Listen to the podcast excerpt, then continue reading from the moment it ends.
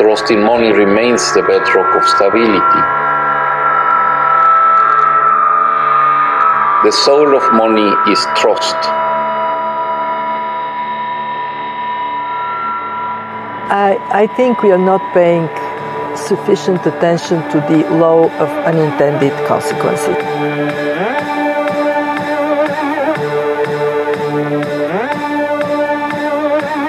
In the immortal words of the doors, the hesitate is through.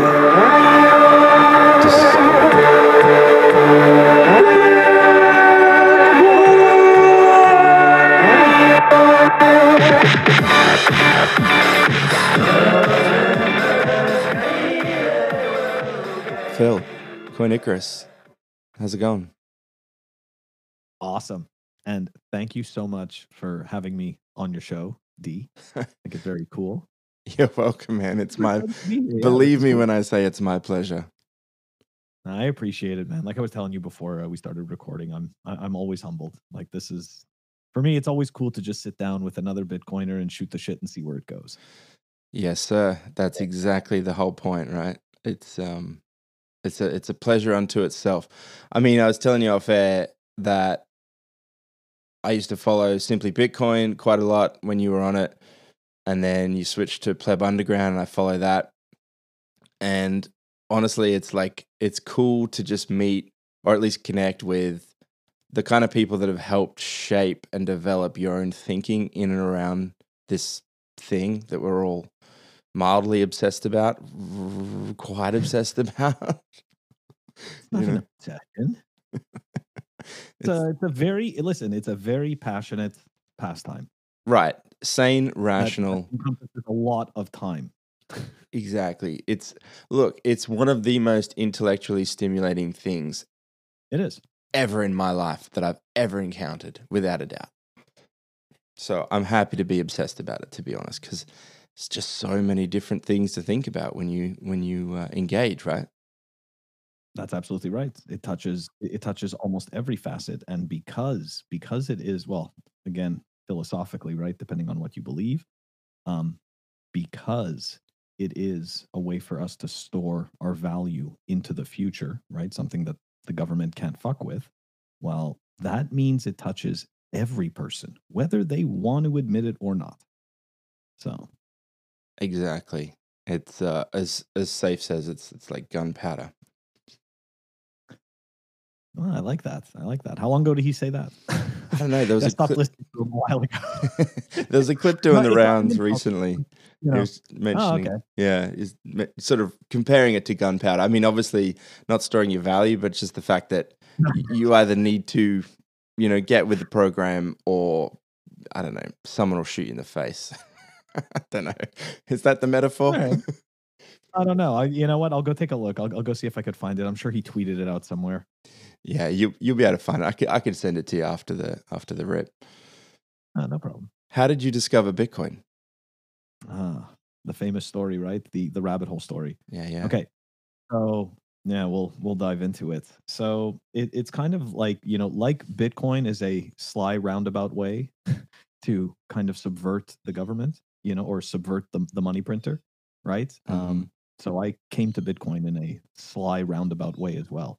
Um, originally, originally, one of my friends um, who used to hack this is this is going back to 2011 used to hack um, satellite dishes he told me about this thing that that some people were talking about that he heard about like some new kind of internet money, right? The- so the typical conversation, oh, it's going to be internet money. I'm like, yeah, who cares? like nobody cares about this. Um, and then after that, I ended up moving. I ended up relocating from Canada to the U.S. And one of my coworkers, okay, one of my coworkers who's a boomer, by the way, because everybody likes to make fun of the boomers, Gen Xer, and he starts talking to me about Bitcoin and asking me if I've, you know, if if I've looked into it. And of course, I gave him the same speech. You know, I'm like, eh, it's it's all bullshit. It doesn't matter. and and he, you know, he continued to, you know, because the thing is, is that he and I had had many philosophical conversations about, you know, beliefs, you know, your, you know, religion and stuff like that. So he he knew that I'm I, I kind of have these uh, quote unquote anti-government leanings, right, or or anarchist leanings, and in his mind, it, it seemed strange that I wasn't into this and that I thought it was, you know. So yep. so anyway, so essentially, like he's the one that really kept you know bringing it up, sending me links about it, telling me like little tidbits about it, and I was like. At the time, okay, so in the background, all of this is happening. I still have uh, student loans in Canada. So I'm dealing with the banking system in Canada, dealing Mhm. with the, you know, I just moved to the States. So I'm dealing with, you know, creating myself an identity so that I can get bank accounts, so that I can, you know, interact with the rest of the system, right? So it's like as you're going through this, you're also learning about Bitcoin and you're like, wow, you're like, I I could just have this Mhm. and that's it. You know, and I can just use this and I don't have to go through any of this bullshit. But but the point is is that as we all know, right, the system is the way it is and we all sadly interact for the most part, you know, with fiat, especially when you're dealing with with normies. Obviously if you're dealing with other bitcoiners then you know you can you could just do P2P, but you know, when you're going to go to the corner store, chances are you're swiping your debit card. But anyways, my point is is that I had to transfer money uh, back and forth from Canada to the US. And I was using PayPal, um, ironically enough, to do this because you, know, you simply paid their little exchange rate and their little fee. And then I would uh, essentially I would move my US money to my PayPal account, convert it to Canadian dollars, and then um, withdraw that to my Canadian account. Mhm. And PayPal decided one day to stop allowing me to do this. Hmm. this was my yes this was my first foray into this and i was like you can just make take my money hostage like that's it i i can't move it anymore so i called paypal and they explained to me that there's nothing they can do and they couldn't tell me why i wasn't allowed to do this. So this is Hmm. not right? Like this is this is just ridiculous. Mhm. so that was my first like okay this system well i shouldn't say this was my first. This was this was my first like cross border type of issue uh, that i had. I had already previously had problems with the banking system when i was 18 years old where one of my employers um, was scamming and essentially um, didn't uh, essentially just wasn't paying the company that was paying the payroll. So all of a sudden one month of checks bounced and the bank um, you know took it out on me of course and froze all my assets right? Froze my account and everything. So Fucking a- hell. anyways I'm not, yeah so like i had already been pretty pissed off with the banking system right? And then i had this this paypal thing happen to me and i'm like that's it. I'm like i'm diving into bitcoin right? Like i'm i'm going in. So now we're talking about like 2013 okay? Uh-huh. 2013 2014 and i got to be honest i took a look at it again and i was like this is way too fucking complicated i just Yeah. I, I, like to me, man, like I had to go sign. Like it was weird. Like at the time, I remember I had to go and wire money to somebody or something, and I was like, eh, I don't know. I'm like, I'm sure this is legit. I'm like, but there's probably more legit ways to do it. I, you know, I didn't know you could mine it or anything back then, and you know, I, I didn't know anything, right? So in my head, I had just created this whole scenario that it was just a, a total scam. So, anyways, um, now we fast forward to like 2014, 2015, and um, so you know, like I smoke weed, and uh, in in Massachusetts at the time, at the time, it you know it wasn't legal, and so you know you'd go and you'd have a you'd have to go meet somebody, right? You'd have a frictional type of situation where you have to meet somebody and make that interaction happen. And so for me, coming from Canada, coming from a place where nobody cares about that, okay, like your life doesn't get ruined if you smoke weed, you know, like You you, don't end up in well, you know what I, I'm I'm saying like your life doesn't get ruined in the sense of like you don't end up in jail for it oh, right? No, you don't, don't sweat it. that stops you from having an employment. Now, of course, if that's all you do and you know you don't do anything productive, that's a whole other type of ruining your life. But I'm talking about in terms of the legal sense, nobody cared. Okay. Yeah. Like it just, even though, you know what I mean? Like, even though there was laws, like just nobody cared. But when you go to the States, the States is a different place. Okay. like States, like you're going to end up, you're going to end up in jail. Like bad things are going to happen to you, you know? So, Land of the free, so baby. I- Let's go. I'm sorry. Land of the free, baby. Let's go. right? Land of the free. Just do what we say. so You are free But, to do uh, as we tell you. that that's I mean, for that, yeah. I mean, look, you're free to shop. You know, you're free to work 24-7. You're, you know, you're free to do all the things that that they want you to do, you know, but in that particular case, anyways. the the point is is that I I at that point was like, okay, you know what?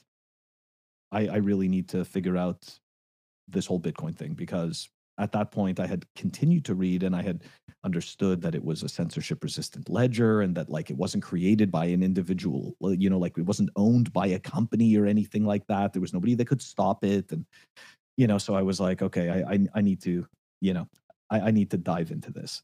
And so I went and started at that point, I started using I started using Bitcoin to go and make these purchases, not from Silk Road. I know a lot of people went and did Silk Road. I did something totally different and I was making that that's what I was doing and I found a frictionless way to do it and believe me, the first time it worked, it blew my mind. And I was like, "Oh my gosh, like I, I just took away the whole sketchiness aspect of this whole thing. Like this is fantastic." You know, like I it, I, I can't even explain it. Like it was just, I felt like I had made this great discovery, you know? Yeah. So, yeah. anyways, I at this point did not figure out. So this is 2015. I did not figure out that you could, um, that I didn't figure out the value proposition yet. In my mind, it was just a censorship resistant ledger and people are going to use it to make their purchases of whatever type they want. And that's it. I hadn't figured out that um, the scarcity aspect of it. I, I hadn't figured out how the mining works, how proof of work uh, works. You know what I mean? Like the fact that it's decentralized, the fact that it can't be stopped. Like I, I even though I knew this information, I hadn't internalized it yet, Mhm. and so I was just using it to spend. So I'm one of those people who it's a double-edged sword. If it wasn't, if it wasn't really for weed, I would have never gotten fully into Bitcoin. Awesome. But if it wasn't for weed, I wouldn't have had to work like starting many years ago. And I would have, I shouldn't say I wouldn't have had to work, but I would have been able to do exactly what I want to do. And uh, with, with, you know, a huge runway. Yeah. And of course, obviously I didn't, you know, like it went up in smoke, so to speak. Um, taught me a valuable lesson. And you know what? Like from that point on, um, to be honest, that's what started my my shitcoin journey, really, because what happened was was that I watched Bitcoin go from from there, I watched it go from about two hundred dollars or three hundred hmm to like to the 19,900 something that we went to.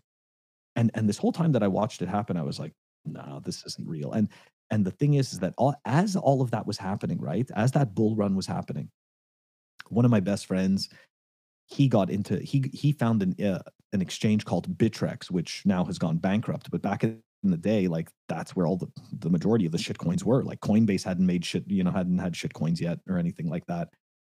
And so, you know, he opened my eyes essentially in late 2017 or mid, yeah, mid 2017 to shit coins. And I was like, there's other things besides Bitcoin. And and it, it it blew my mind that these things cost so much less. And of course, right, all of the typical traps that happen to shitcoiners happened to me. I fell Unit for the unit bias alert. Yep. Here we go. boom, you know it. The unit bias, right? And then the the other one that uh, Dieter Bob likes to likes to say: smaller number, go more moon. Okay, and this is so true because you sit there, you look at Bitcoin, and you're like, it went from zero dollars to twenty k. You know, this thing's sitting at like thirty cents. You know, like I could get so much more, and it doesn't have to go to twenty k. It just it just has to go to ten bucks. It just has to go to five bucks. You know, like that's what happens. So it's smaller number, go more moon. You're like, yeah, if I could get that, you know, I just I don't need it to do the 20K. Just needed to do a portion. So I fell for that bullshit. Now the other thing is, is that I have a technical background. My background is in network administration.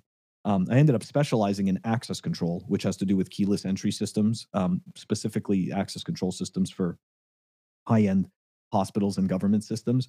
But um, uh, essentially, that that background had uh, led to me falling for another trap, which I call the technology trap.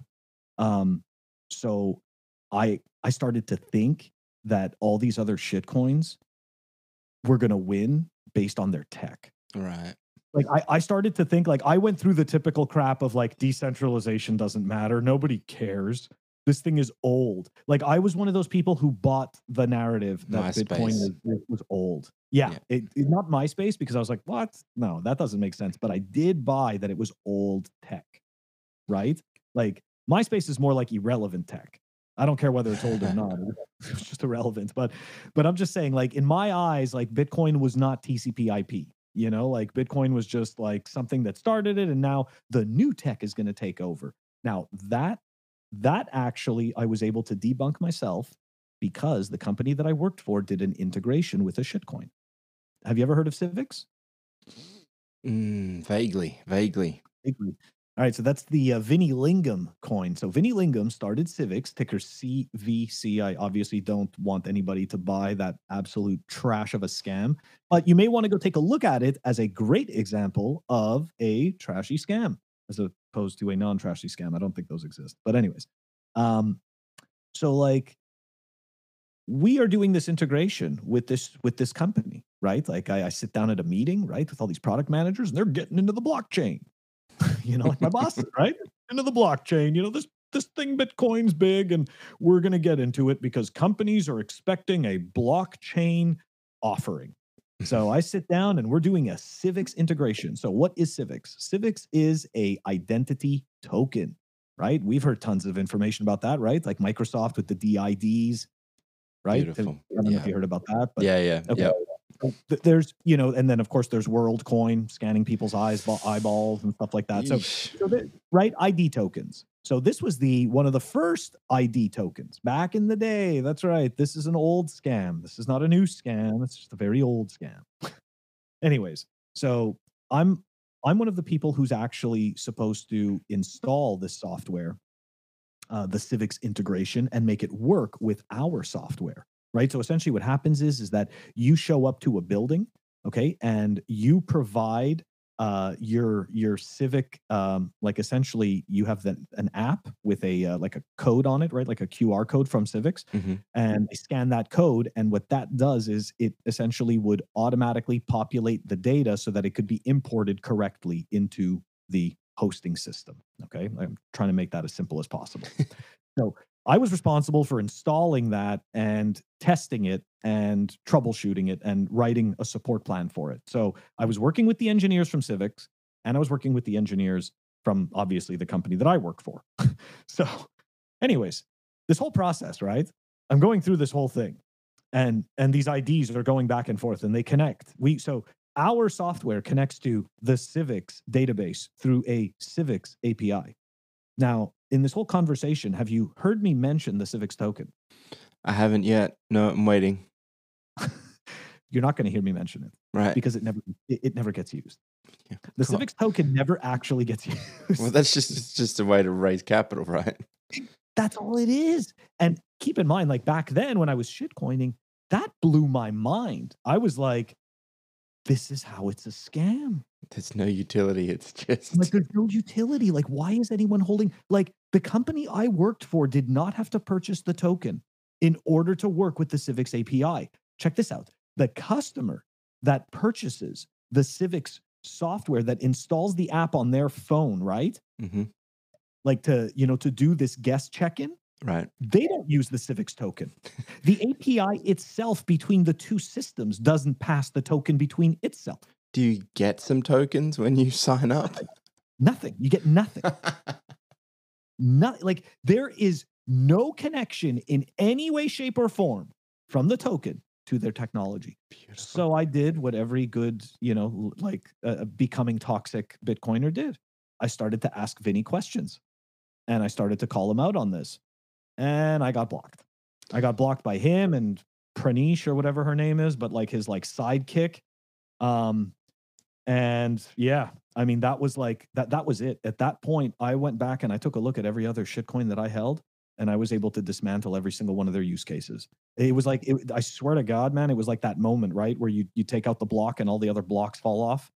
Like it, it just completely blew my mind. So at that point we're talking about mid 2018 i i sold off all of my shit coins i got rid of everything. I realized that it was a horrible scam and i turned it all into bitcoin and then i started stacking and i started stacking with everything and then around mid to late 2018 I wanted to help other uh, shitcoiners and other quote unquote crypto people not get scammed. I had lost over between twenty-two and twenty-five thousand dollars uh, US in shitcoining.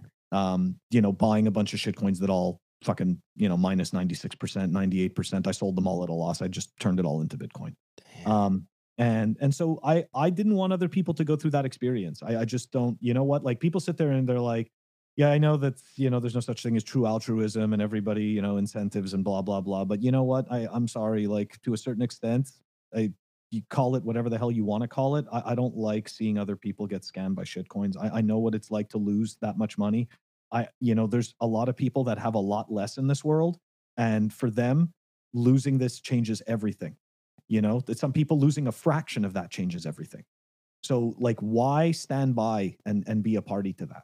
you know so i started so i so i started making a an audio only podcast called fun with crypto Nice. and i and i was bitcoin only but i was still talking about shit coins because i still thought that some of the use cases Oh. made sense and the technology may get ported over to bitcoin. So then we fast forward to like halfway through 2019 i, I dropped the name uh, fun with crypto and it just became fun with bitcoin. And and then it was strictly there was no more enabling tech. I didn't give a shit anymore. I just wanted to talk about bitcoin. I wanted to talk to bitcoiners only. And yeah i, did you know like I, I did that for probably about a year and a half a year and a half and all the while right meeting bitcoiners. So that's that's essentially that's essentially the journey into becoming bitcoin only. So it's a little bit more than what you asked for but it's it's the journey from like no coiner to bit bitcoin only. Nah, that was perfect.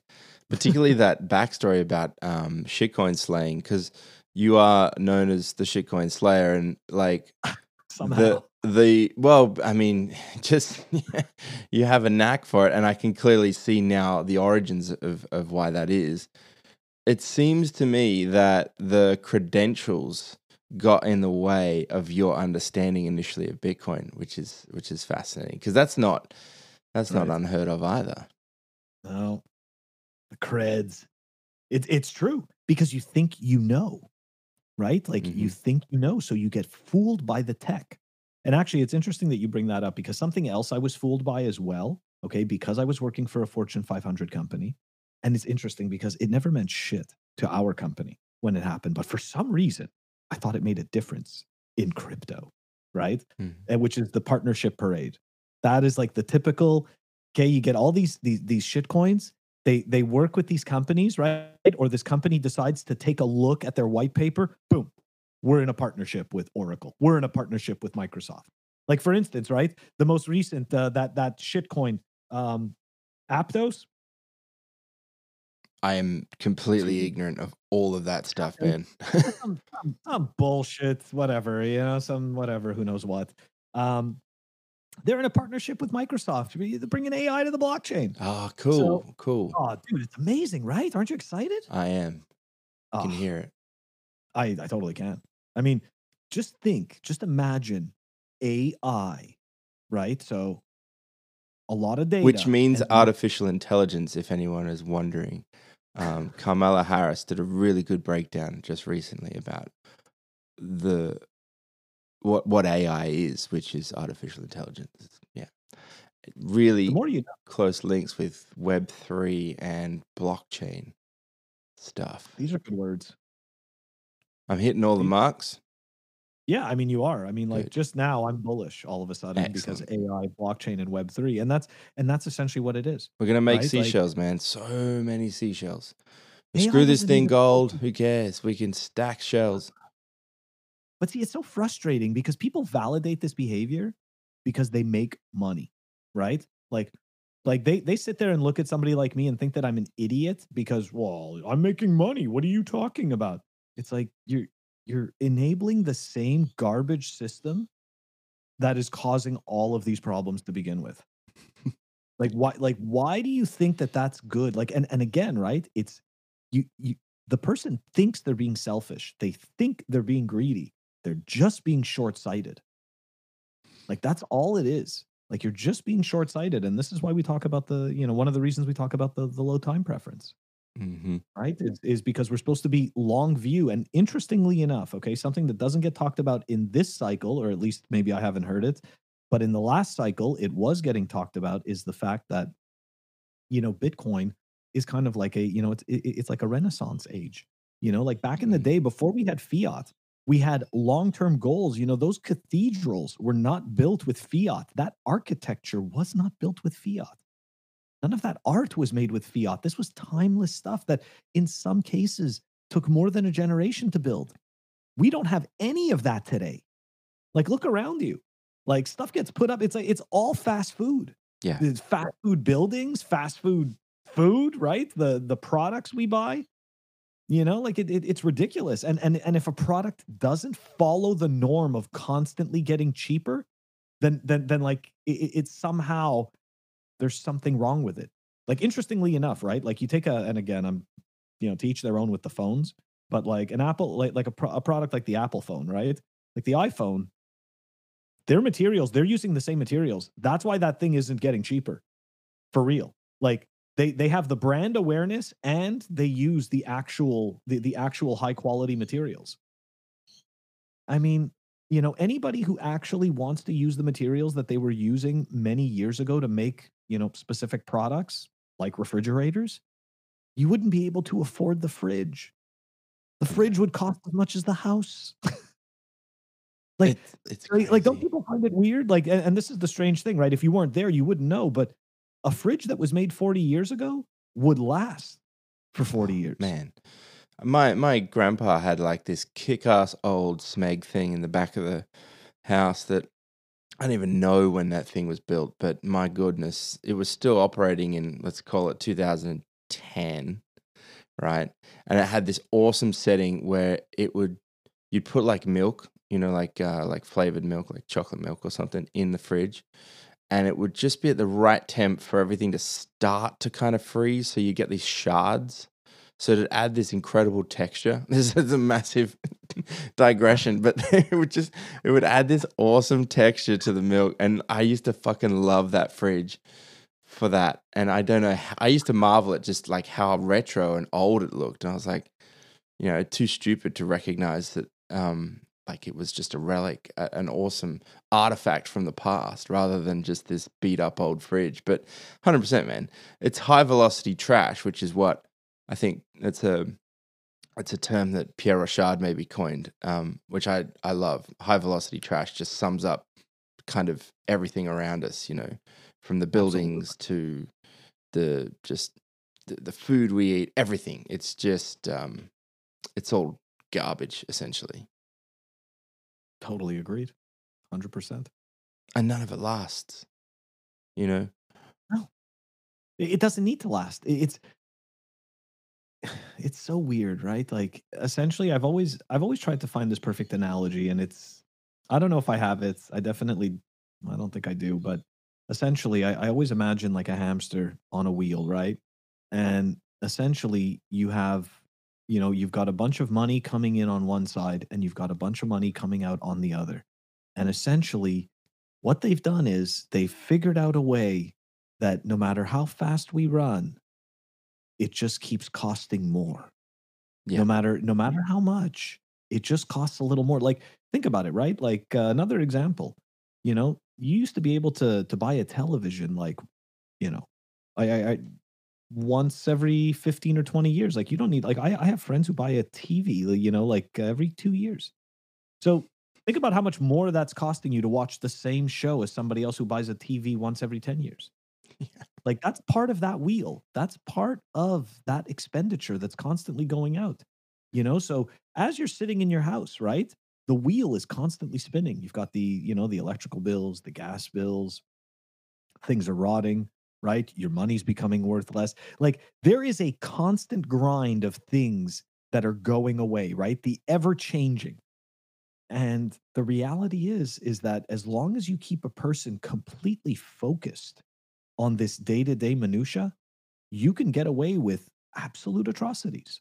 yeah, red herrings everywhere. What they're doing with our money, you know? Like people think about it. Nobody really understands it. I mean, it's you know, I even explained it to my dad. Like I was like, like I sat you know, I used to sit there and I used to watch my father at, at his at his business. I used to watch him work. Like I'd sit there with him and I'd watch him. Um, you know, my father made made teeth for a living. He was a dental technician. Cool. I used to watch him make teeth. And like knowing what I know now, like how pissed off would you be that all that money that you earned was just made worth less because because somebody else decided it so. Yeah. That's the Like, thing that like, gets you're me. never getting that time back. the craftsmanship to be able to like literally make teeth that's insane um you know what i mean just the skill required the time and energy output to get to a certain level that people feel comfortable enough to shove this in their mouth and walk around and be like yeah i've got teeth like you know what i mean like that's quite an important Yeah. thing that we need in the world and you could spend like a lifetime perfecting that craft only for somebody in whenever it is 2020 or even just as recently. There was like 1.6 trillion dollars announced that we've printed this year or something like that at, at the fed. You know it, it boggles the mind particularly when you um when you flip it into like what a trillion dollars actually is you know um if you were to spend a dollar a minute it would take you 33,000 years to spend that trillion dollars and we're talking 1.6 in the last eight months out of nothing. Just 33,000 years just wiped away. like, talk about bringing things forward from the future. Like, you cannot have a future if you're just blowing away 33,000 years worth like that for whatever the fuck they were spending that on. I have no idea. Interest repayments or something. We're just robbed. I mean, it's the future generations are so robbed. It's it's unbelievable. You know, um, a lot of times, a lot of times I hear you know like millennials and stuff like that. You know, thinking that, or they sound as though you know they're the first generation to be affected by the stupid money printing from the boomers. but the Gen Xers, I, I've said this before, like we are the first generation to get screwed because we were sold that story. We were sold the you're going to work hard and make it story. And we were shown all of the pretty happy things that happen when you work hard and make it. And then we ended up out into the world and none of that opportunity was there. Well, There was way more competition and we didn't have the ability i'm serious there's a very big difference right? I'll give you an example. Um, when my father started his business in 1972 okay he went to a medical building him and his partner they went they started off at the top floor and they worked their way to the bottom floor. By the time they got to the bottom floor they both had enough business to have a livable wage and they were immediately able to start a lab together okay perfect. now you fast forward to after 9/11, you fast forward to like let's say 2000 I don't know, 2002, 2003. While me and my partner went to several office buildings all filled with and keep in mind we were network technicians and troubleshooters. We went around to several hundred businesses and only got like 3 customers. Mm. So a very big difference in terms of like the type of saturation that there was and the amount of opportunity that there was. So, and that was only the beginning of the money printing. So when I look, when I look at millennials and zoomers now, like it's like they're living through the continued results from that. So Yeah. I, I do believe it is slightly worse. it's definitely worse. I, I was just stating that we were the first generation to get shafted. Well, what I was going to say uh, push back. There's two points. So Yeah. the first one is this thing obviously gets worse over time, and the education, particularly if you're a millennial or a Zoomer that maybe is just out of uni or has been out of uni for the last ten years or whatever, you know, a lot of the things that you were taught are effectively no longer relevant anymore.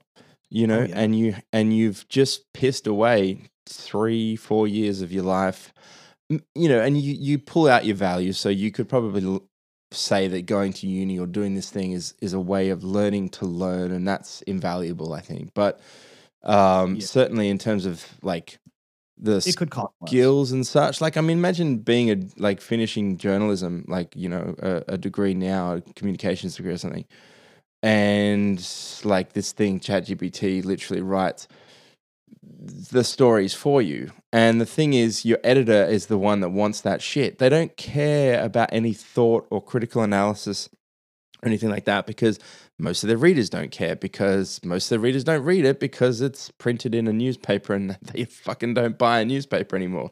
Like that is the kind of thing that that is bothersome. But I was gonna say with the Gen X stuff is that the fundamental difference between millennials and Gen Xers is that you had the opportunity to see Alice in Chains and Nirvana and Pearl Jam and Faith No More and all of these incredible bands live.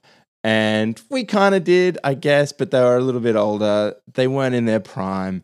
And we got served, what was it, Linkin Park, uh, Limp Bizkit, all of those. I don't mind. I like those bands actually, but I'm just saying, if I could have seen Faith No More, Mike Patton, playing Angel Dust album around 1992, that would be it. That would be like set for life, you know. But I've had conversations with with Gen Xers that are like, yeah, I saw uh, I saw Nirvana playing at the Hordern Pavilion, um, you know, 1991 or whatever, but we didn't really know who they were or care. Yeah, nobody cared. So there you go. It's just like, what are you gonna do?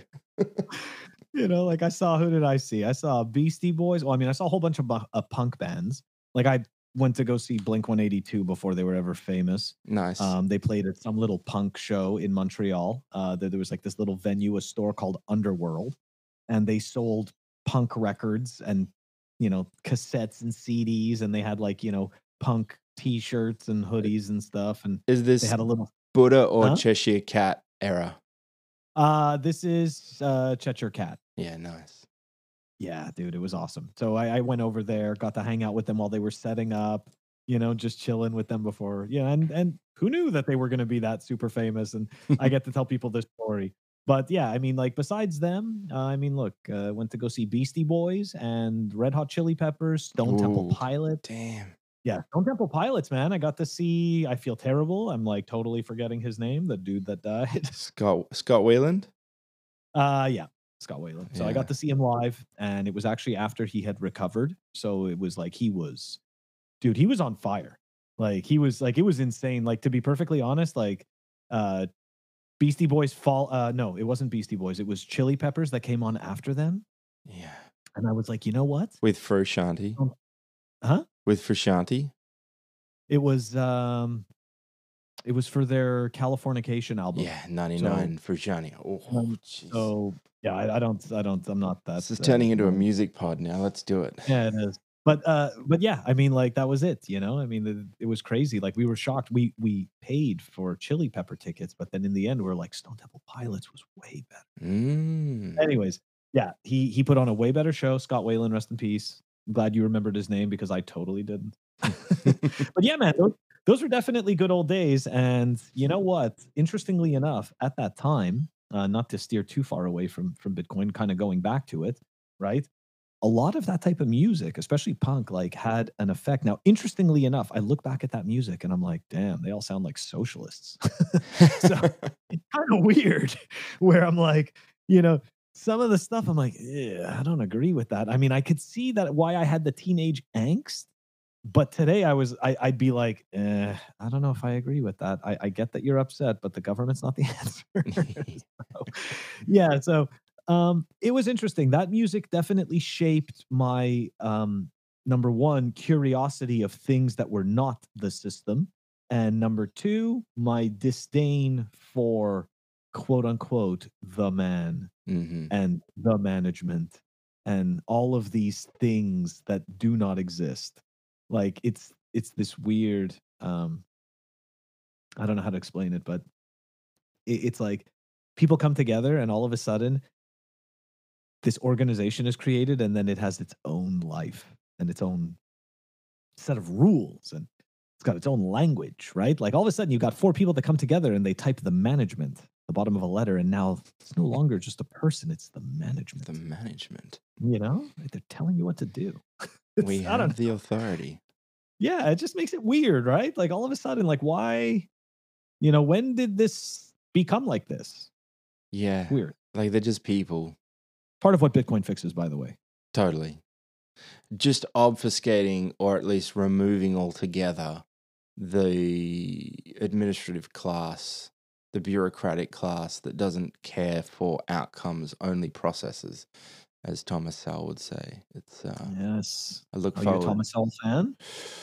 I am in principle. I just I haven't read any of his work. I've just you know So yeah digested YouTube videos and stuff. I, I one it's a day. good start. No, man, that's a great start. You know what? Um, one of the one of the books that I read of his, which is most likely fairly controversial, but then I would also say how much of his work is not controversial. uh, a lot of people that a lot of people that you know tell the truth, they're not very well liked and they're looked upon as traitors and stuff like that. But um, one of my favorite works of his is um, I think it's called Black Rednecks and White Liberals. And that was absolutely an incredibly eye opening. You know, we, we have so much division in society today. And if people would put half the energy that they put into being angry about something into actually digging back fully into the history and not digging into history to the point where once they see something offended, they stop reading and decide it's not true, but really diving into it and go through it, you know, a lot of the stuff, right? A lot of the stuff that people claim is theirs isn't really theirs. Hmm. And it kind of comes from Europe. And it's, I, I think that we'd all be better served by being way more humble and way more understanding instead of being way more rageful um, and willing to put up walls, which is ironic because I mean, if you know me on Twitter, like depending on, you know, depending on how you view me on Twitter, I'm a pretty toxic personality. Um, if you're a shitcoiner, but you know, I mean, if you're a Bitcoiner, then then I'm not. so I, I I don't know, you know, but um, again, it, it I guess it sounds hypocritical from me because I can absolutely be rageful, but I believe that for certain things, like especially when it comes to you know understanding right, understanding our history and and understanding you know kind of these intricacies of the gray area that we all live in i think that that's one of those situations where we're better served you know to be understanding and open instead of rageful and willing to put up the walls Oh, without a doubt. With without a doubt. I mean, history just having a, a a- even just a small grasp of history gives you a, a perspective to it kind of just it just tells you to sit down and just chill out like it's it's been done before in in it's in, been iterated before in in so many different ways. And um this you're not the first going through this kind of stuff. And you could even argue you know bitcoin although it's this revolutionary or evolutionary tech i don't think it's revolutionary i think it's evolutionary. Uh, and the reason i say that is because revolutionary implies that we have to go back around and it will get shit again. But um just imagine like uh you know the the printing press sort of era. It's just it's it's just um the, the disruption and chaos and everything like that that would have that would have abounded. You know like what do you what's that in munster? That that had that siege where the whole town was shut down or something. Anyway you have to listen to the dan carlin pod. Point is is that um if the simpsons already did it history's already done it for sure. And um you know if you want to learn a little bit about what's going on today like go read a book. Exactly and you know what? It, it reminds me of a, a book that i'm reading right now called only yesterday and it's essentially a uh, historical account of the 1920s and it, it's pretty funny because it's exactly what you just said right? Like history may not uh, you know may not repeat but it rhymes Mm, and it, it's it's really scary stuff um it's really scary stuff because we like we would like to think that we're all better. We we would like to think that we're more evolved. Um yeah no. But but we're but we're not. We're we're, we're the same shit. Like we're, we're the same shit we always were. Like it's like so what? So you took the caveman out of the cave and, and you put you, you know you put some fancy stuff on him and you you made him memorize a bunch of a bunch of big words? So what? He's still a caveman he still you know he still has anxiety he still gets flight or fight we still haven't spent enough time doing self development. We still don't know shit, you know, about what we can't see, touch, taste, and smell. We just think it doesn't exist because I can't see it. you know, like Yeah. it's just like that's fucking like we're stupid. We're we're just stupid. And don't get me wrong, like I, I know that we could sit there and point to all the, the this amazing technology and be like, well, if we're so stupid, how do I have an iPhone? It's like, yeah, what are you doing with it? What am I doing with it? Candy Crush. doom- Let's go. I'm doom scrolling. You're gonna tell me I'm not stupid? No. So you know, it's it's it's this whole ridiculousness, and and, and this is the problem. So yeah, you know, like sure we have Bitcoin, but we're ruining it. You know, I don't mean like necessarily us as Bitcoiners, but of course the shitcoiners would be like, well, of course you are. That toxic maxi attitude is ruining Bitcoin. You're pushing people away. You know, like yeah, whatever Yeah. um that, that that's definitely debatable but like I, I just think like yeah you know like as humans you know like hey it's it's a tool that was necessary because we suck okay? Like it's not like we have bitcoin because we're so amazing right? Like you don't have something like this because you're awesome because if we were awesome then we wouldn't have done what we did with the money to begin with. We'd be more personally responsible to begin with we would have understood implications of not being personally responsible to begin with. We wouldn't have greedy bankers that sit there and print everybody's value away. So this is all it's- all just bullshit, you know? Like so yeah, it's it's great that we have Bitcoin. I'm I'm obviously super happy, but I, I really feel that, you know, it exists because we suck. So we need to be mindful of um of our own yeah as you just said their own stupidity and just r- remain humble there's two things that come to mind there's a quote i saw recently from isaac asimov which was the saddest aspect of life right now is that science gathers knowledge faster than society gathers wisdom I was like, yes. that's cool. Yep. Um, and then the other thing is Rigel Walsh, uh, Coin Coinshaw. We had him on episode nine, I think it was. Um, he did a like Bitcoin counterculture and this whole sort of you've got the counter. It's a very much a countercultural movement, which I think is why it aligns with a lot of the alternative music, punk rock, things like that. At least that's how I sort of see it. Um, Yep. but then eventually, over time, will we get Avril Lavigne? Oh you yeah. and Oh, yeah. it, it'll probably happen if if it hasn't already happened. I mean, you got your boy Larry Fink, um, you know, poking around. But the point is, is that in order to protect this thing, um, you do need that that toxicity. You know, there's there's these debates around drive chains and shit at the moment, and it's like, no, Drive chains. So you know what I'm I saying? re- Yes, I know exactly what you're saying. I I don't want to get into a long drawn out conversation about drive chains because I really don't know enough. And it, it just, I'm the kind of person when it comes to this stuff, it's like, I want to learn more before I start complaining about something. Precisely. you know, and again, that's not in support of drive chains or against it. I am one of those, yeah, I'm on the fence because I don't know shit and I'm just not afraid to say it. But yes, that, that that is exactly what happens. I got a question. Yes. How has discovering Bitcoin changed you? Ah. So you know what? Um I I would say it changed me in the way of I began so I cared I cared way more about my salary and how much I made and um I wasn't even happy.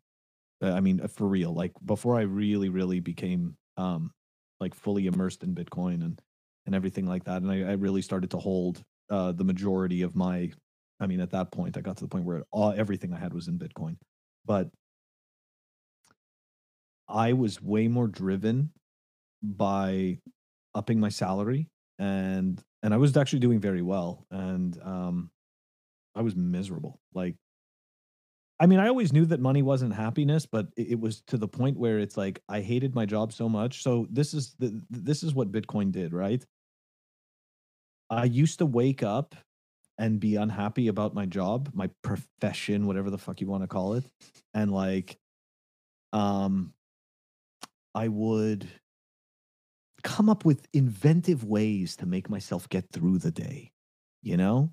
Almost like a fantasy, right? hmm You know, like uh, no joke, it's like Office Space. You know, like when he's sitting there in front of the shrink and he's like, "Can't you make me think that I was fishing all day?" And he's like, "That's not really what I do, Peter."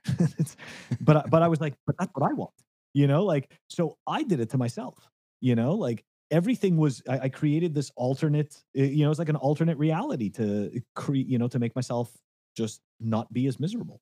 But eventually, that started to break, and um, we got to COVID, and the first thing the company that I worked for did was cut our benefits, cut our 401k. They essentially cut everything they could. This was a multi billion dollar corporation that is incredibly profitable. It was so sad to see such a big company just cut all of everything it could from its employees and, and of course, have record breaking profits, right? The next Mhm. quarter. Um, while seeing other businesses, mom and pop shops, okay, doing right by their employees and making sure that that they were properly cared for paying them their salaries right like just doing the right the human thing to do Yeah. you know like understanding right that every person we are we really are the same as much as we pretend we're not you know like so But that's it- the difference between the me feel tough. management and mom and pop. that's right You know. Exactly. That is one of the differences between management and mom and pop. So so for me, like Bitcoin really like it it put all of these things way more like it shone a light on these things more and made them more apparent to me. Like you know, it's like you can see something with a dull light and ignore it because the light is dull. So Mhm. you could kind of just like pass by it, right? But when something's really bright, like you can't help but notice it. You may have to look away from it, but eventually you, you really got to pay attention to be like what's going on there. And that that's kind of what Bitcoin did. You know, like it, it created this scenario where you had this measuring stick against everything, and you're like, wait a second, this is this is crap. And and really I, I decided at that point, I was like, you know what? I I want to be happy instead. I want to be satisfied with my life instead. So I was already a low time preference person. I was already, um, you know, more or less quote unquote anti government, which I don't think that Bitcoin quote, is necessarily anti government. It just makes it so that the government can't fuck your money. And if the government does want to exist, then they have to provide value. Um, What a But- revolutionary idea you've just stated. Holy shit. It's sick. I know. It's insane. Imagine, imagine earning. I know it's crazy. Imagine providing somebody else value and them paying you. It's it's crazy. Mm. But yeah, you know, like that's that's all the things that Bitcoin did for me. So like at that point, like I, I would say that it it helped me realize what was most important to me in my life. And and on top of that, because I did what I did, it allowed me to pursue satisfaction and happiness rather than money and greed and what I was sowing was unhappiness. That's pretty powerful. And you know, if you say that to someone who doesn't comprehend Bitcoin as well as you or I, it sounds crazy. Like, how does that happen? How does that work? Because the thing is, like, everyone is actually looking for that sort of a thing, that sort of a way of being, you know, with a sense of meaning and purpose and this idea of being of service and providing value to their themselves, their family, their community, you know, and scale that up as as required. That's really what gives people like motivation to keep going and do things. And it's so funny that all it really takes is just the ability to save across space and time, you know, store value across space and time. And like, instead of it having be sucked away from you, 1.6 trillion, 33,000 years worth, just gone.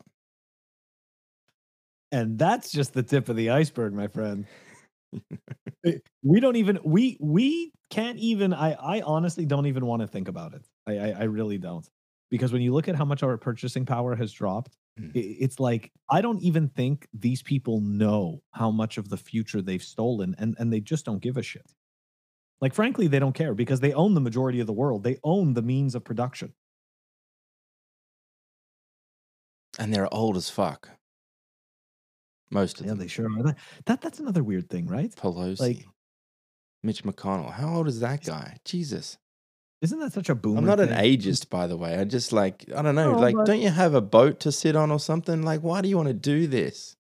You because know, they want to hang on to power because they understand that if they bring in the younger generations, the younger generations are going to undo. So look, the majority of the people right now that are sucking off the system are boomers. Okay, like they are the oldest population. Okay, it, I know it depends on the country and everything like that, but I'm you know I'm being ethnocentric and I'm talking about the U.S. So it's the boomers, and the reality is is that they need their boomer friends in office to continue to keep the gravy train flowing as long as they possibly can. Incentives. I mean, I, I, that to me, like that's what I think it is. Because if I mean, what do you think Nancy Pelosi really needs to be there? She's senile, and like the fact that we can watch her insider trade on like live TV and everyone just kind of looks the other way, like is everyone on drugs?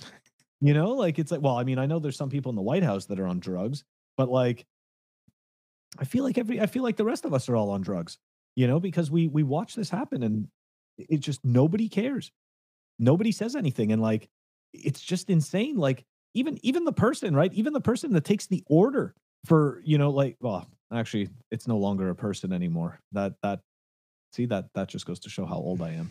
You used to call Screen. somebody to buy shares. now you just now you just place it automatically. I was gonna say, I'm like, even the person that takes her share orders, like, why don't they just tell her no? it's like they can't. It's just an automated system, you know. Like it's like, why can't they do the right thing and be like, no, I'm not helping you fuck everyone, you know? But to a certain extent, I guess. You know, maybe E Trade, if that's who she trades with, they could be like, no, Nancy, I'm not letting you insider trade. I'm not, I'm not letting you front run everyone. Screw you. You know, like you're supposed to be, you're, you're supposed to be what, you know, like part of the the people that people look up to. And that's the other thing. You can't. So think about it like this, right? We've lost. Uh, okay, I'll back up. In Bitcoin, we have no heroes, right? So that's the first thing to start with. And if you do have heroes, you're eventually gonna, you're eventually going to metaphorically, not physically, destroy them. Okay you got to, yeah. right? But in real life, right? Like look around. So you can't you can't trust you can't trust religion, you can't trust the politicians, you can't trust the stars, you can't trust the athletes. You get there's there's no heroes in real life. And yet over there in real life, they keep propping these people up like there's somebody to to look up to. It's it's nuts. Like none of these people are are good enough. You can't look up to anyone. Well, it's, You really it's can't. insane to even do that in the first place. Really, look Oh, up to like your family members, like your father or your mom or like I don't know, your your, your uncle, whatever. But like these people that don't know you and couldn't give a fuck anyway, if they, you know what I'm saying? Like it's just retarded. they get painted with a rosy lens, right? This goes back to the whole the management thing, right? Like once they become part, ah, what what is it? What is that book? Um, the most dangerous, the most dangerous myth ever told, or something like that. I I got to go look it up. Anyways, it's a great book that I read probably like a year and a half or so ago, and essentially it, it talks about the myth of authority. Okay, Mm. this idea that like once a grouping of people come together and form an organization somehow the myth of authority magically appears and you now have to be um subvert uh, you know like you you now have to be subject or subjugated to this authority The most Kinda dangerous superstition, Larken Thank Rose. you. That the one? that's the one Yeah. great book honestly great book um it, it it really opens your eyes like if you didn't already know and it kind of it's it's really interesting because it reminds me a lot of so now we're going to get into some more philosophical out there shit but um there's a um there's a belief system called discordianism and i'm not a discordian or anything like that but i love reading about all kinds of weird stuff like this so the discordians essentially it's a religion disguised as a joke and a joke disguised as a religion Okay, so it's very confusing and very weird. And this is this was one of those things where they essentially um they make fun of all of this stuff. And and one of the things that they draw attention to is exactly this this myth of like all of a sudden powerful people come together, they form an organization and they are now an authority. Like why are they an authority? because we automatically just give in and decide they're an authority we give them that. Yeah. Like if everybody around them told them not a fucking chance and didn't use them and, and didn't, you know, uh, support them, they wouldn't be an authority. But we're all just chasing, we're, we're all just chasing our individual goals, right? We're all just chasing our individual incentives. You've got the family to feed, you've got the kids, you know, there's skating lessons, there's stuff to pay, you know, you've got stuff with the business, somebody's going on vacation, the grandmother, the uncle, everyone's dying. It's, dude, it, it you can't, none of us can pay attention to this crap. And the people that go into these positions fully understand this. They know that it's going to be a free for all for them. That so the government has zero incentive whatsoever. Any government, they have zero incentive to do the right thing, except for themselves. Well, it's just mean- incentives, right? And It is. and at scale, you can you can just throw as many red herrings out as you like, so that you can appease everyone with bread and circuses, and you know the the whole um yeah, like look the other way while we go and do all this shit. And no one cares. I mean, they literally announced aliens a couple of weeks ago. They were like, "Oh yeah, we've been chatting with aliens," and no one gave a fuck. They were just like, "Yeah, cool." Well, because immediately everyone's like, yeah, the aliens are fake. You know? So, okay. It's so beaten down. It's like this. Um, oh man, they. I don't know if you've ever seen the documentary Hypernormalization.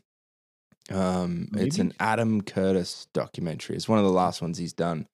Hyper normalization. Yep. Yeah, Okay. more Bitcoiners really ought to look at Adam Curtis documentaries. There's another one, all watched over by Machines of Love and Grace, Century of the Self, all about Eddie Bernays and propaganda. Um, but this, Oh yeah. Well, he's the father of propaganda. you know so this hypernormalization um there's a there's a, a bit in that where uh, they used to disseminate information in sort of soviet russia and they would just hit the citizens from all sides with all of this different narrative counter narrative and that would usually come from very much the similar sources. And the idea was that you'd just be bamboozled by what does he say the intractable reality of of existence or something that you would just kind of slip into nihilism and just be like I, I can't process all of this stuff. I don't have the bandwidth for it. And, and and a part of that was was aliens in the sky and a few other things. Um and the more i kind of think about it whenever this kind of stuff happens i'm just like oh this is just like hypernormalization. This is what this is. It's a really good name for um, you know once you once you can identify something, you can name it. You know, you can kind of understand a little bit more, and therefore it's it's kind of a shield to prevent you from succumbing to whatever it is. I guess. Yeah, it's just it's just cool to um. You should check that out. Hypernormalization. I might put in the show notes if anyone wants to listen to it. There's a, I think there's an upload on Vimeo somewhere. I'll find it. Oh, I'm definitely going to check it out. That's I, I love that kind of stuff, and it brings up an interesting point, right? Um, I, I wish that I remembered this in its totality, but it's going to get butchered. But essentially, the human mind, okay, can't handle more than like five different angles to a like to a situation. So Mhm. like meaning that like okay, so you know like the you ever see the movie Clue?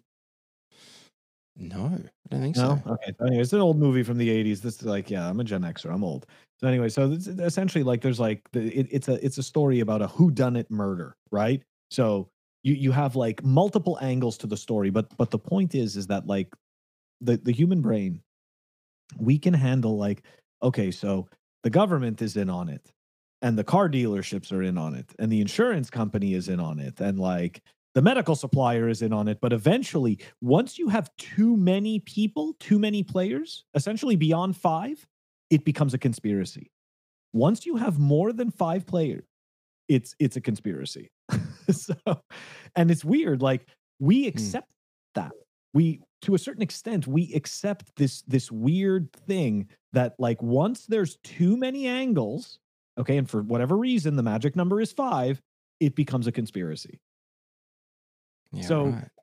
you can you can easily have something that's totally real that's happening and it's, all you need to do is introduce six different people that are conspiring right and it's well, well, that can't be real. It's a conspiracy. anyway, I wish I, I wish I didn't butcher it that much, but it goes something along those lines.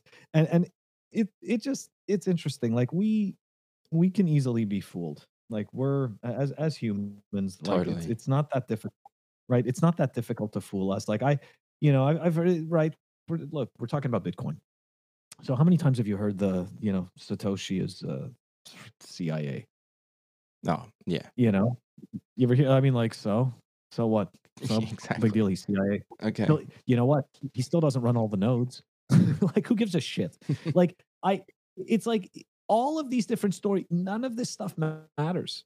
It, it it's completely irrelevant. And this is what's great about Bitcoin, because we can just look with it. There's the you know we've got the rules. Okay, everybody can look at the blockchain. None of the transactions can be censored. Okay, everybody can verify all the rules. it's it's out there Mhm. and that's it. So even if the CIA made it, who gives a shit?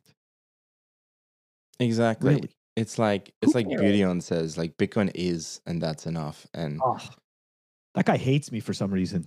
he hates Blocks me, everyone on blocks me, Twitter, man. Me. Like I don't even. I've never even interacted with this guy, but dude, that saying I totally agree with, and I say it all the time because it is true. Bitcoin is, and that is enough. Mm. It really is, and, and people just don't want to understand. And this is where you get all the, you know, this is where you bring in the circus, right? The NFTs, the ordinals. The did did you see that they actually moved ordinals back to Ethereum? So there's still like the crap on Bitcoin, but now they have Ethscriptions.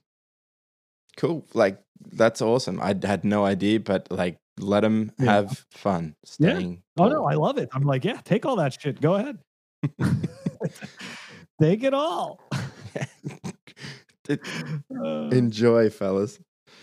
All right. What have you learned about the world and more importantly, about yourself since discovering Bitcoin?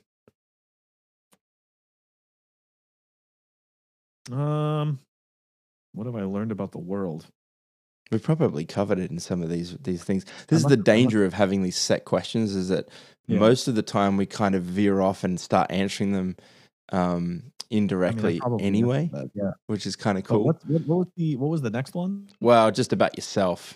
What have you learned about yourself? You know, you, you Yeah, mentioned that before that you were sort of had that little bit more purpose and drive. Well, I'll tell you this. I can add this. I was, um, you know, and it, it might even be contributed to my wife as well. But like, um, Bitcoin made me more willing or more.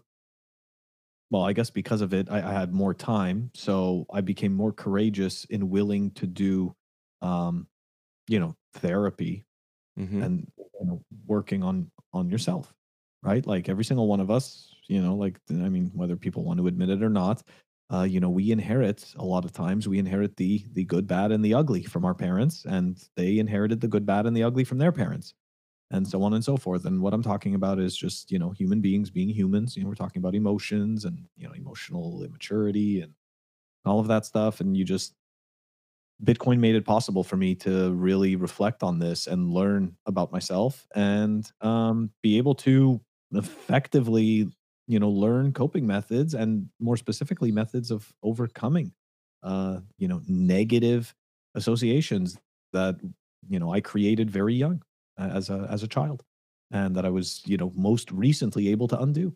So yeah, I, I would say that you know Bitcoin made it possible for for that to take place. It's not to say that I couldn't have done it without it, but I I was focused on other things and Yeah. and my mind, you know, I just didn't feel that, you know, I, my mental health mattered. You know, it just that, that that's also part of self-love and self-caring, right? Like if you just don't think you matter, so then you you think your your mental health doesn't matter and your mental condition doesn't matter and stuff. So yeah, It's that time factor, man. The It is, it ability to free up that extra little bit of time that chip away, just just- allocate a little bit of bandwidth to Yep. thinking about those sorts of things and yourself. And it's not a, it's not a selfish thing at all. You know, it's like I got a, a buddy of mine who says it's okay to put your mask on first. You know, if you're like, I think he references like a like an airplane crash yeah, that's right. not not in a mask going into the shops to sit down in for a meal and then watching the COVID go over your head. He's talking about like you know if in in the event of an airline crash, it's okay to put your mask on first. Take care of yourself because you can't really take care of others unless you've taken care of yourself first. That's exactly right. And it sounds selfish, but guess what? By preserving yourself, you're able to help preserve others. If you're not strong, you're not helping anybody else. And the fact that you have this ability to take some of your time and energy and store it again across space and time because you can free up some time in the present. All right, I can justify allocating X amount of hours, whatever it is, to this thing. And that has that that can be, yeah, as you were saying, like you know, um, therapy and getting under, understanding of of who you are, or I don't know, reading a book and under like learning something, educating yourself. Um, there's a myriad of different things, like teaching yourself a new skill, applying yourself in a particular way that you never thought was possible, and the fact that you just have that little bit of wiggle room and it's ever growing over time to the point where you might be able to like develop a skill set that there's no way you could do if you're still on that hamster wheel you know That's exactly right. Yeah, that that's exactly right. And I, and I'm so grateful for that. Don't get me wrong, my my income has changed greatly, my day-to-day income, but so have my day-to-day expenses, right? I'm living differently. You know, I don't have any debt. Uh, you know, paid off all the credit cards. Like it's, you know, it doesn't cost me a lot to live day to day. And on top of that, you know, it's like, yeah, I do have I do have some income. And and you know what? It, it doesn't even matter. I'm just happy. I wake up every single day and I'm thrilled. Like I'm excited to make clips. I'm excited, you know, to read through the, you know, the news. Like I'm even excited to shit post, uh, which recently has been dampened by by Elon's terrible decision making. Um, but still, you know, it's still nice to shit post. I'm still not ever going to call it x i refuse to download the update on my phone too i don't so i'm, I'm not a curmudgeon or a luddite i just i just I just think it's weird Yeah, it is. It, it is weird. I don't even like seeing it. It still looks weird. It's, it's like even as an app, you know what? It's funny that you mentioned that because today I went. I I must have scrolled by it on my phone like six times. I was looking for Twitter.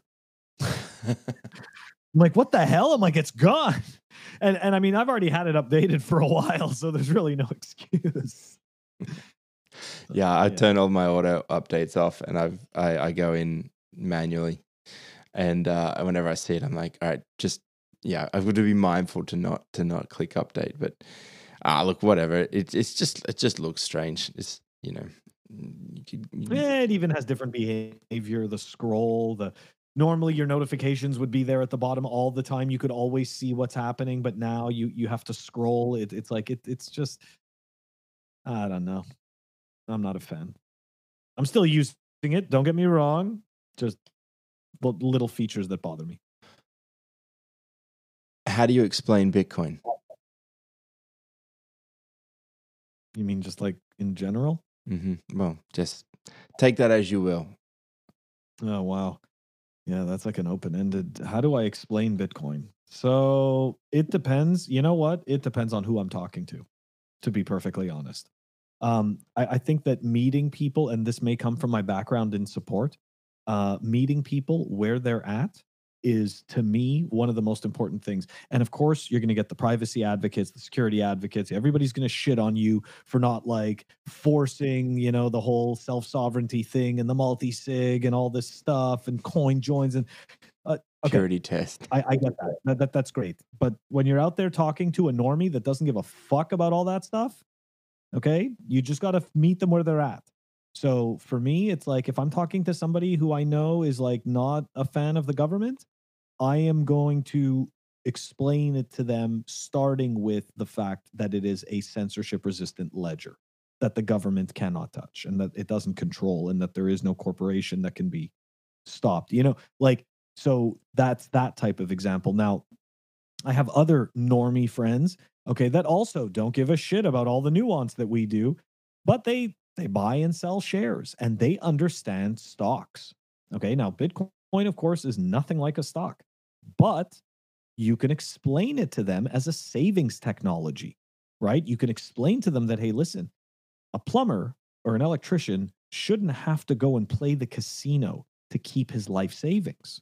right? Like the, the stock market is essentially the ca- casino for Mhm. your life savings. Bitcoin allows that person to opt out of that. So it really depends on who it is that I'm talking to. Now, depending on which one of those people becomes interested and decides to go to the next level, then I start talking about deeper things. There's there's in my eyes there is zero use of wasting my energy talking over somebody's head. It's I, I used to do it. It's completely irrelevant. It doesn't help. It to me, it doesn't onboard people. People want to hear what they want to hear, and and this is kind of one of the things about. Uh, and I'm not a good. I don't consider myself a good salesman, but this is one of those things where it's like you may want to tell somebody something about Bitcoin. Like you may really want them to know this, but guess what? They don't give a fuck. They're not hearing you. They don't give a shit. they want to hear what they want to hear about Bitcoin. Okay. So tell them the story the way they want to hear it. There's nothing wrong with that. Like, and to be perfectly honest, right? That kind of goes back to an old saying you get more bees with honey than vinegar. So, right on. right? Like it's like it like that's that's the whole thing. Now, of course, somebody can shit on me and be like, "Well, you're a toxic maximalist," Ah, and like that scares people away. No, what I'm doing is warning people away from shitcoin scams and people who look at that as a bad thing. I, they, they're just wrapped in their own fucking hopium and don't realize that they're circle jerking themselves. So It's interesting. The Bitcoin maximalists that I've spoken to, and there are many, are some of the nicest people I've ever spoken to about anything. Oh yeah, absolutely. As long as you're not trying to scam them, like it's they, wow, oh what a terrible, you know, what a horrible person, you know, like somebody who acts normal when they're not, when somebody's not trying to take advantage of them, but then gets upset when someone's trying to scam and calls them out. What a freak, you know, like it's yeah, it's. I mean, this is such, and, and don't get me wrong, that is such uh, it's going to sound mean, but it is just that is fucking woke, weak shit. Okay. Like when you, I, I mean, I'm sorry, but like growing up, when I grew up, I, and I'm sure it was worse for the older generations, man, nobody gave a shit about your feelings, man. Like nobody sat there and was like, like there was no like the, you know, the bus monitor is going to stop everyone. Like those kids are going to kick your ass on the bus. Okay. Like that, that's all that's going to happen. Those kids that are making fun of you, they're going to make fun of you. You're either going to stand up for yourself or they're going to make fun of you till the end of time. That's all there is to it. So it, it's not that tough to get somebody to shut up, you know, like, and, and, and that's kind of like, I feel like today there's just a bunch of wieners, you know, like all of these people, they're, they're, they're just, they're just afraid, you know, and, and it's like, no, you got to be, you, you, you have to embrace all these ideas, but this idea is a blatant scam. Uh, well, it's, we don't want to hurt his feelings. You know, he's he's building something after all. well, really, what's he building? Like, what, what what's he building? A house from scamming you? It's like so so what? Like that that's that's retarded shit. You know, like I'm sorry, like that that's ridiculous, ridiculous line of thinking. And all it does, all it really is, okay, if you want to break it down, is a person validating their own scam. That's all it is. They're, they're sitting there and they're like, I'm a scammer, so that's okay. Because essentially another thing that we do is we we put ourselves in that person's position and think, well, I would want somebody to take it easier on me. Well, why not just be, not be a fucking scammer? And then you don't have to end up in that position and you don't have to be a piece of crap. Do you know what I mean? How about that? You know? It takes so much less time and energy expenditure to not scam people. You know, it's literally conservation of energy. Just like it's easier to not be an asshole than to just it- nice costs nothing, right? That's right. Being an Exactly. asshole costs a heck of a lot, and this maybe like other people, you, all the rest. The thing that blows my mind about sort of the current, you know, uh, and we are talking Western centric kind of climate is is the lack of accountability, you know, and it just really winds me up that people perpetually get away with this weak, scammy behavior and no one calls them out for it. And if you call someone out for it, or you're ruffling feathers, or you, you know, this, that, and the other, and it's like, no, they're a blatant son of a bitch, and you need to just point them out to the fact that that's what they are. Yeah, that's exactly. And of course, you're you're always going to get backlash from that behavior. You know, because of course there's there's the supporters of that behavior. And it's uh, it's a tough situation. It, it really is. You know, also the other thing is nobody wants to hear that they've been taken advantage of. Right. Right? Like nobody wants to know that they've been taken advantage of. They'd rather just think that like it's all good. Yeah, as there's another soul quote that comes to mind. Something like it's easier to convince someone ah, something. God damn, I'm gonna butcher that. It, you know, like then to, to show them that they've they've actually been scammed. It's easier to scam someone than it is to show them that they've been scammed or something like that. Yeah, Um, exactly. you know. Exactly. And it's true. It, it, is totally true. And especially so this is where like you have like a bunch of like psychological things that come in, right? You have like the Dunning-Kruger effect, right? Where where people think because they're good at Mhm. one thing, they're, you know, they're able to master or have mastered something else. And then of course you also have sunk cost bias, right? Where you just well, you've put so much into this. You can't back out now. So th- there's a bunch of people that will sit there and shill you absolute garbage, and they're underwater like 90%. But it's like they, they have no choice but to shill it to you. It's really strange. It's like because they've sunk so much of their life into it, they have no choice but to but to shill you this crap. So it's uh, it's just such a mess. And and honestly, when you go take a look at all of these projects, they're all run by the same companies. It's all, it's all A16Z, Pantera Capital, Multicoin Cap. Uh, you know, it's it, it's all the same grifting players that pretend that they're innovating and pushing the envelope and making the world a better place. Right? All these people, they're all making the world a better place. So why is it so crappy? If it's such a better place, like if you're making the world a better place, why is it not better? Why is it that Bitcoin actually is making the world a better place and there's nobody to thank? Well, actually, the person or entity that we could thank, we don't know. So, yeah. yeah, I know, man. It's it's nuts. it's kind of weird. It's nuts. Phil, it is. this is awesome. It's been a long riff. I uh, I apologize for uh, Oh, yeah, taking up a little bit more of your time. I actually no. didn't. Um, yeah, I I like to just riff along until until the the conversation peters out. I've heard um, a few other pods where you know it's just it's like the talking heads on the on the TV are like thirty seconds, a minute, and that's too short. Half an hour, you're kind of just warming up. Um, I'm certainly not don't have the stamina of a Rogan where you can go for three hours and not even want to take a piss. That's me insane.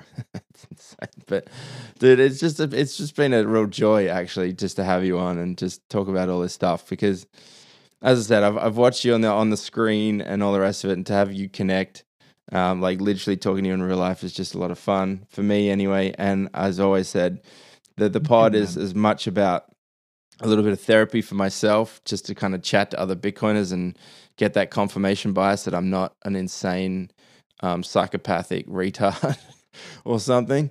It's uh, it's Uh oh. it's pleasant, you know. Yeah. Well, look, we might be a little crazy. We might be a little crazy, but it doesn't mean we're wrong. And we and you know what? it's okay. Even if we're wrong, we're still right about Bitcoin. So-